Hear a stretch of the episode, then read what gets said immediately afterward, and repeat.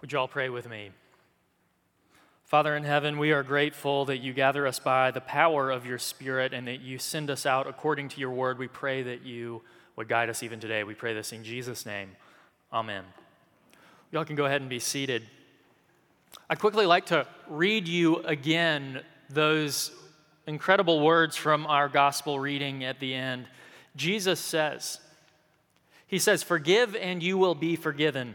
Give and it will be given to you. A good measure pressed down, shaken together, running over will be put into your lap. The measure you give will be the measure that you get back.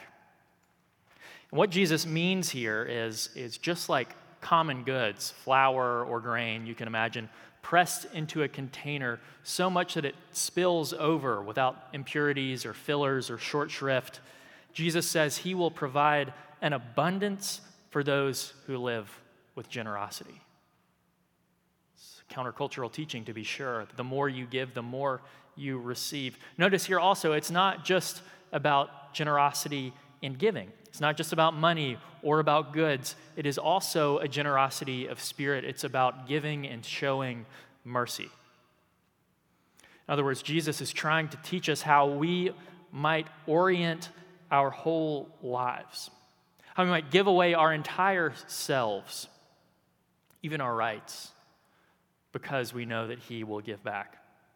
He says we can forgive, we can give, because we can trust what Jesus says that God will give to us, even if we give away our entire selves. And this is a teaching that is most assuredly fully orbed. It involves all of our person, all of our talents, all of our gifts, our souls, and our inclinations. We don't need to cling or to claim or to judge or even to resent. Because God, it says, is the giver of all good gifts. The example I think of when I hear Jesus describe this is the example of St. Basil the Great. Basil was uh, one of the Cappadocian fathers. He, he was uh, part of this really remarkable group of men in the fourth century, theologians and prelates, and uh, they, were, uh, inc- they were powerful people. This was back in the day when theologians and bishops actually were very powerful.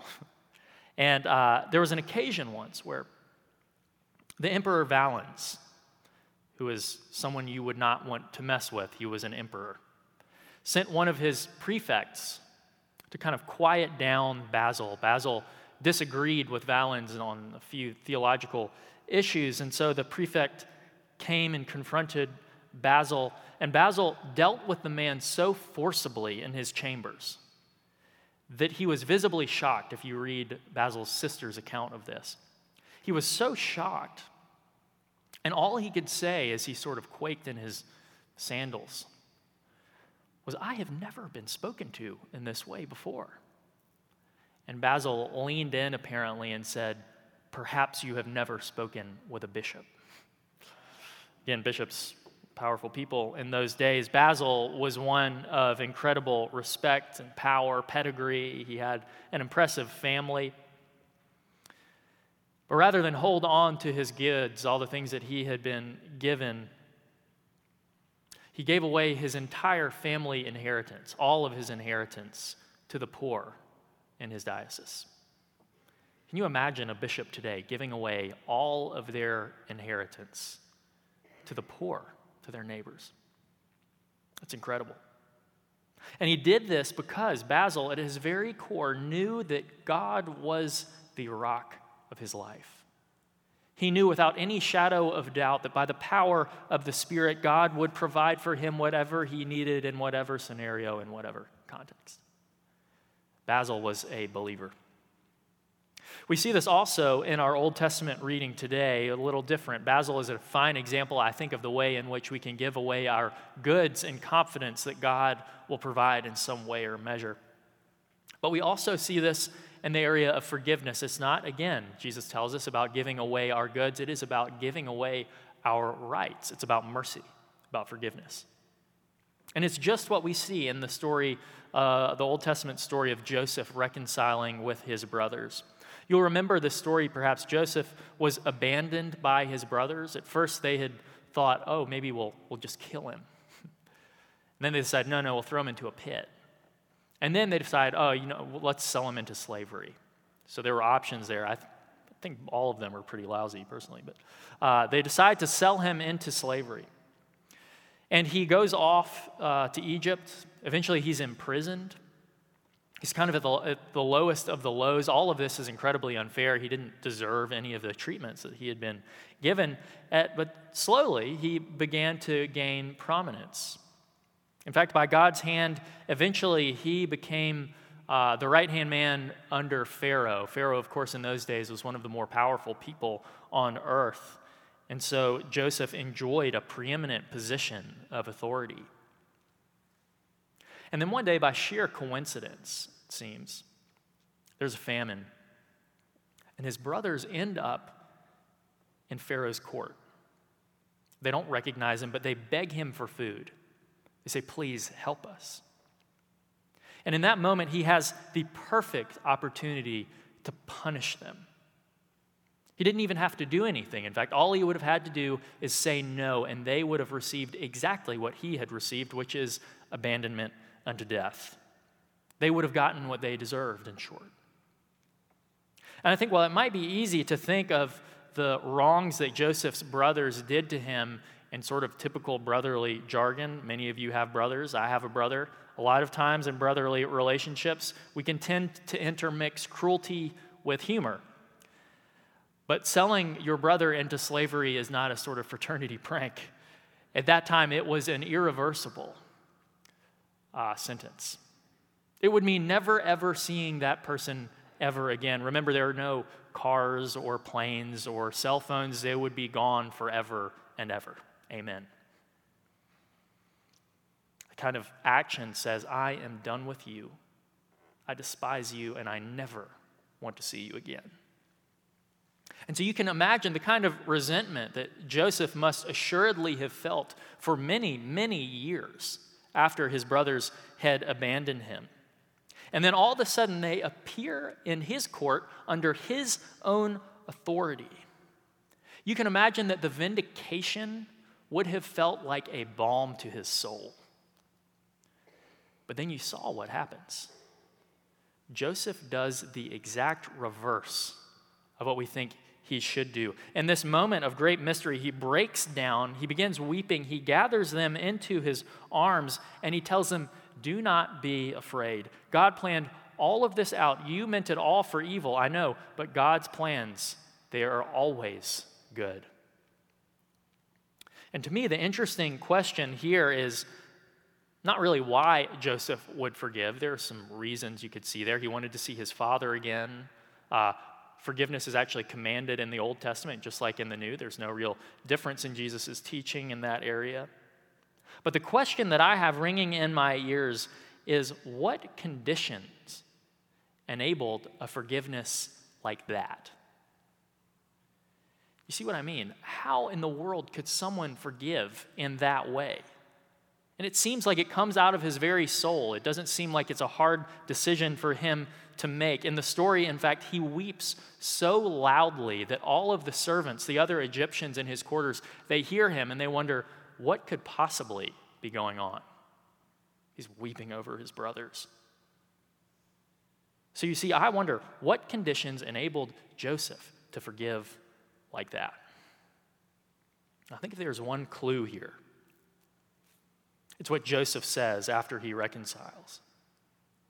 It's that clue where he says, You meant all of this for wickedness, but I know that God has a plan. You see, I think Joseph believed in the very core of his being, way deep down in his soul, that God would absolutely provide and give him everything that he would ever need, and that God's plans were actually good. In other words, he realized he needed nothing else other than what God gives. And while I think there are times for plenty of us, remember, forgiveness is a commandment. Jesus tells us that we have to do it without even feeling it. It doesn't matter if we uh, harbor resentment, we have to do away with it. It doesn't matter if the relationship is damaged permanently, if it's something we can't restore, we are commanded again to forgive. But I think if we want to cultivate the kinds of internal conditions that would enable forgiveness to happen just like that with Joseph, for him to pour his arms over, to pour his tears over brothers that he most assuredly hated. I want to know how you get to that. And I think for Joseph, again, Joseph knew that God was his rock. He knew that God was his provider. In other words, if you and I want to live with generosity and forgiveness, I think the matter at hand is first and foremost about living in faith that God is exactly who He says He is, which is one who will provide for you in all circumstances. I think there's an also there's an additional resource here that Christians often talk about. You've probably heard of this, and it's a simple fact that we are all sinners. Scripture is clear about this. We are all sinners. In one sense, we probably can't emphasize it enough because we are so, uh, uh, it's everywhere. It's everywhere. St. Augustine, in the earlier part of the Christian tradition, inaugurated this idea um, about original sin. And part of what original sin means is that all facets of our personhood are fallen. Now, that doesn't mean that everything from the bottom to the top is sinful. It doesn't mean that you are absolute trash. God doesn't make trash. What it means is that all the components of your personhood, your volition, your mind, your emotions, all of the things that make you a person are affected by the fall and thereby sinful. And what that means is that understanding your sin, while it can give you empathy, it can give you grace, it can give you humility, it's actually a necessary part of spiritual maturity. I don't believe that understanding your sin can remove, can give you the kind of forgiveness that Joseph gives. Because think about it if sin actually affects everything about our faculties, which means also our cognitive, our brains, the way we think, it means we will never be able to deconstruct our sinful lives enough that we would simply do away with sin to the degree that we can forgive in perfection. In other words, what I mean is if you want to forgive like Joseph, don't navel gaze and deconstruct your sin away. You'll never do it quite enough. The thing that can bring you true forgiveness is adoration of God's purposes, looking to the sheer graciousness and goodness of God and trusting that He will provide. Proverbs 23 26 says this My child, give me your heart and let your eyes delight in my ways. In other words, what the author of Proverbs means is delight in God Himself. See what He does. Know His great goodness and favor over you. And then, then you will be able to give your whole heart freely to God. If you paid attention to our psalm, the refrain said almost exactly the same thing. And in fact, this is also what Jesus teaches us. He asks us to give away our things, to give away our resources, to give away our money, but even more, he asks us, you'll notice, to give away our whole lives, our hearts, everything about our person to him. When you do that, he says, you'll be able to do it more. Because in giving away your life to God, you will realize that you have everything that you could ever need.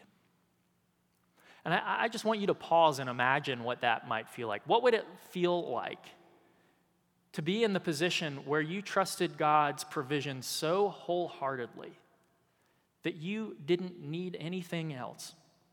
Think about it. You wouldn't need to manage your own persona or reputation.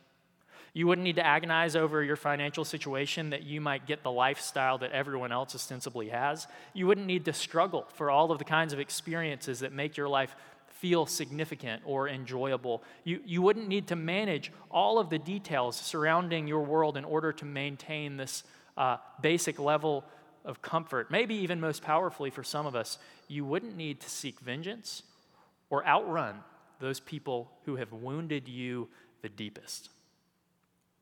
You would be able to give and to forgive. And Christians have done this in the past for many, many centuries and in many, many generations. Basil, Paul, anyone in between. But Christians still do this today. In fact, the best example that I can think of happened or I saw about seven and a half years ago. It was the weekend after I had been married. My wife and I, Caroline, were married in downtown Charleston. And the, the week after that, we were going for a walk. And unbeknownst to us, a young white man, a few blocks from where we were walking, had walked into a black church and been welcomed by the parishioners in that place of worship. And during their prayer meeting, he waited, and then at the appropriate moment, he pulled out a firearm and unloaded it into all of them. And you all most assuredly saw this story. It was Emanuel African Methodist Episcopal Church in downtown Charleston. It was an indescribable act of unjust violence that I can only think of as horrific. But the day after the shooting, the other AME churches, the African Methodist Episcopal churches, invited all of the other congregations in downtown Charleston to come into one of their churches to lament this tragedy together. And so I went. And at that service, there was the most strange beauty to it. There was uh, grieving, there was prayer, there was sharing, and the sanctuary, not that, unlike ours, was absolutely packed. There were people down the aisles, in the middle, on the sides, up at the front. It was shoulder to shoulder with people. And you have to remember that this was no small thing because no one had any idea if Dylann Roof, the shooter, had any accomplices or was interested in doing the same thing again. And so their act of hospitality was actually a profound act of courage as well. And as the service went on, it seemed to be ending, but there was this moment where suddenly the organist started to play again. And he led the whole congregation. I wouldn't have the lyrics or anything. Led the whole congregation in that old gospel hymn, On Christ the solid rock I stand.